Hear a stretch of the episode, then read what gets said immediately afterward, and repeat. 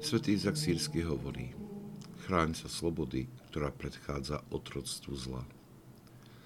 Chráň sa úteche, ktorá predchádza zápasu. Chráň sa poznaniu, ktoré je nadobudnuté pred stretnutím s pokušením.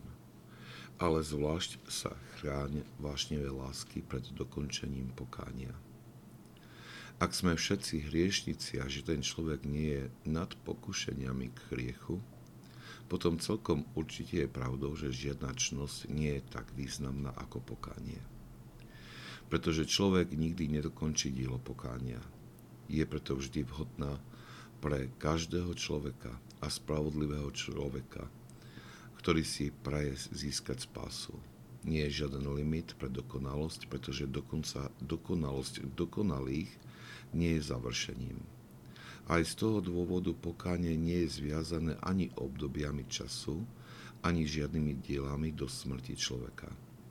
Pamätaj, že každé potešenie je nasledované s hnusením a horkosťou ako s neoddeliteľnými spoločníkmi. Toto poučenie je plné dobrých rád pre duchovný život.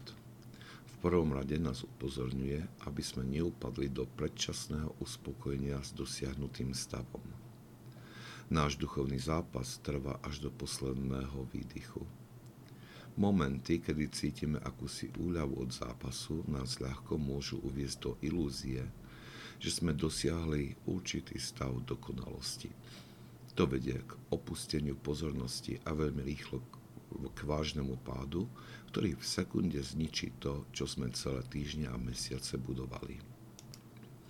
Udržanie si ducha pokáňa je preto veľmi dôležité.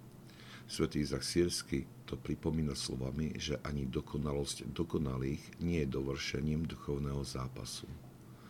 Božia svetosť je nekonečná a tak je náš rast vo svetosti nemá žiadne limity. Bez ducha pokáňa nemôžeme kráčať k tejto dokonalosti. Pokánie má byť stálym nastavením srdca a nemá sa zužovať iba na nejaké obdobia, ako pripomína svätý Izak Sírsky.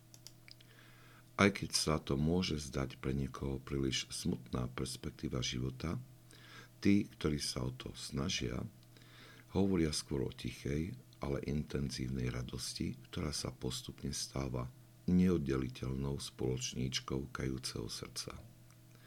Pretože čím sa viac srdce, skrúšené srdce vynie k Bohu, tým viac začína cítiť sladkosť Jeho lásky.